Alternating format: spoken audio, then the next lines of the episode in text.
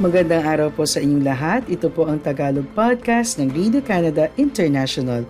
Sa loob ng 10 minuto, ihahatid namin sa inyo ang ulo ng mga balita tungkol sa Canada, sa Pilipinas at sa Filipino-Canadian community.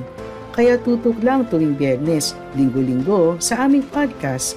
Ako po si Catherine Dona, ang inyong tagapagbalita sa Toronto. Ang ulo ng mga balita ngayong unang linggo ng Disyembre.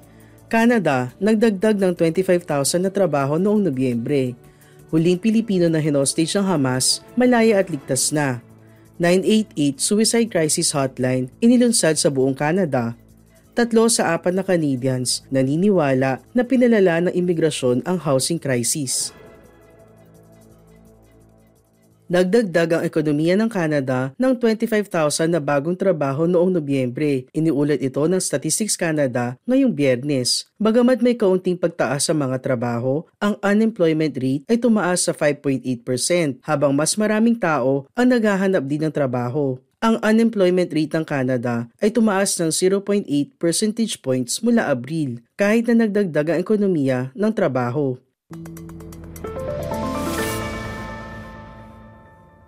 Ang job gains noong Nobyembre ay mas malaki ng bahagya kaysa sa inaasahan ng mga ekonomista. Karamihan ng bagong trabaho ay full-time habang nagdagdag ang ekonomiya ng halos 60,000 na ganitong posisyon noong nakaraang buwan. Pero ang gain ay bahagyang na-offset ng pagkawala ng higit 34,000 na part-time jobs.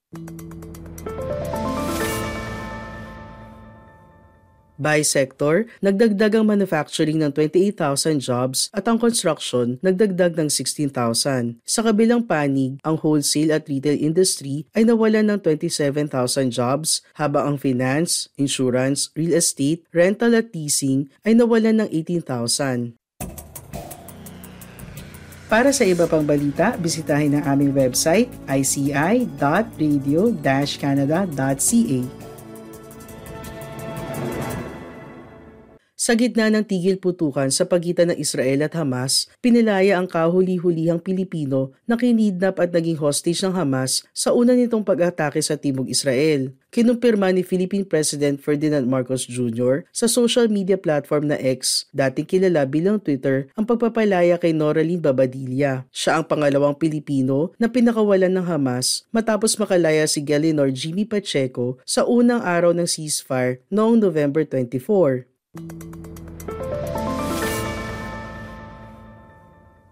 Si Babadilla ay isang Filipina caregiver sa Israel na isang dual citizen. Siya at ang kanyang partner na si Gideon Babani ay bumibisita sa mga kaibigan sa kibbutz ni Rim na umatake ang Hamas noong October 7. Ang kanyang partner na si Babani ay pinatay habang siya ay dinukot at dinala sa Gaza ng militanteng grupo. Si Babadilla ay binihag ng Hamas sa loob ng 53 araw.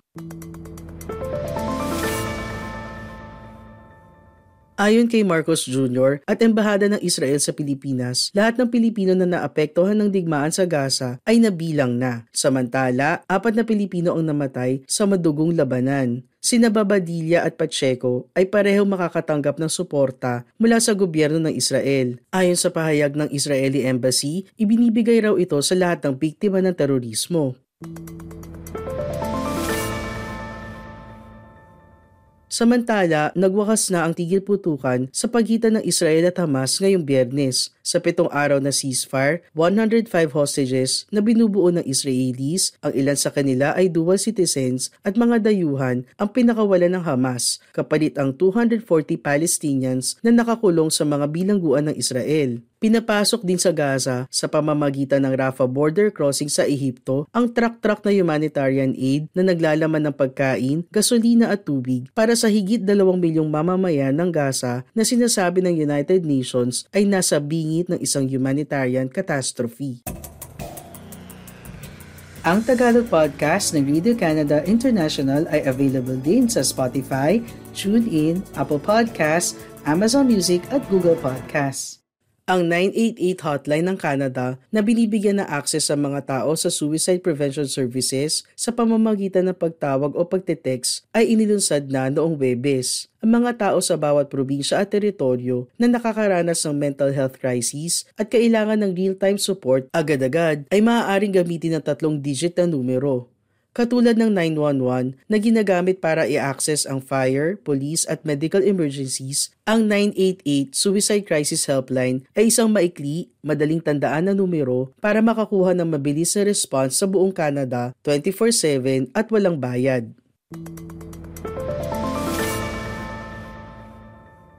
Si Dr. Alison Crawford, ang Chief Medical Officer para sa helpline, ang nagko-coordinate ng serbisyo. Siya rin ang isang psychiatrist sa Center for Addiction and Mental Health, ang pinakamalaking teaching hospital para sa mental health sa bansa na nakabase sa Toronto. Sinabi ni Crawford na ang layunin ng 988 ay upang maiwasan ng suicide o pagpapakamatay. Mag-subscribe sa newsletter ng Radio Canada International. Magtungo lamang sa aming website, ibigay ang inyong email at makakuha ng lingguhang newsletter ng Radio Canada International. Malaking bilang ng Canadians ang sumang-ayon na ang mas mataas na imigrasyon ang nagpaigting sa housing crisis at naglagay ng pressure sa healthcare system. Iminungkahi ng isang bagong poll ng Ledger. Ang poll na isinagawa mula biyernes hanggang linggo ay napag-alaman na humigit kumulang 3 quarters ng respondents ang sumang-ayon na ang pagdami ng mga imigrante ay nakakatagdag sa problema sa housing market at healthcare system. Halos two-thirds ng respondents o 63% ang nagsabi na ang dami ng newcomers ay nakakadagdag din ng pressure sa sistema ng edukasyon sa bansa.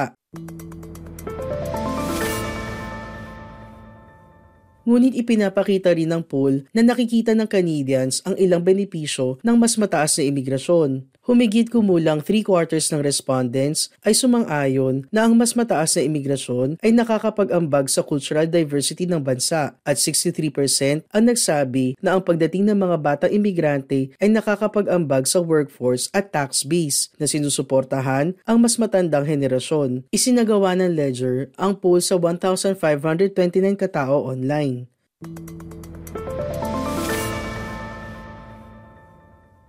Binibigyang diin ng resulta ng survey ang halo-halong saloobin ng Canadians tungkol sa epekto ng imigrasyon sa bansa. Ipinapahiwating nito ang pagbabago sa sentimiento ng publiko sa imigrasyon habang nakikipagbuno ang bansa sa hamon sa abot kayang pamumuhay at mga problema sa paghahatid ng serbisyong pampubliko.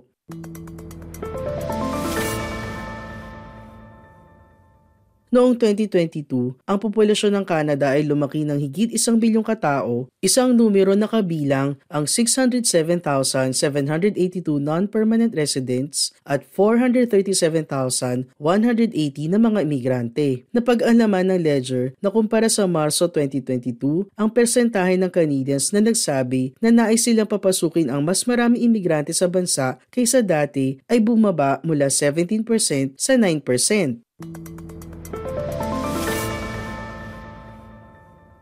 Sa kabilang banda, mas maraming nagsabi na ang Canada ay dapat i-welcome ang mas kaunting imigrante. Ang numero na yon tumaas mula 39% sa 48%. Binatikos ang federal na gobyerno para sa mabilis na pagpapataas sa kanilang taunang immigration targets habang ang bilang ng temporary residents sa bansa ay lumobo rin. Ang bilang ng permanent residents na nakatakdang papasukin ng Canada sa 2024 at 2025 ay tataas sa 485,000 at 500,000 respectively.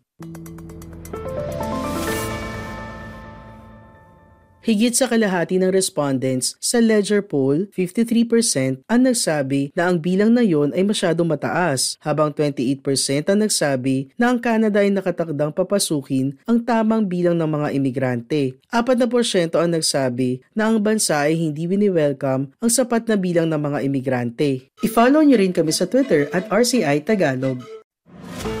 Maraming salamat po sa iyong pakikinig sa Tagalog Podcast ng Radio Canada International. Lagi po kayong makinig tuwing Bernes para makabalita tungkol sa ating mga kababayan dito sa Canada. Hanggang sa susunod na linggo, ako po si Catherine Donna ng Radio Canada International.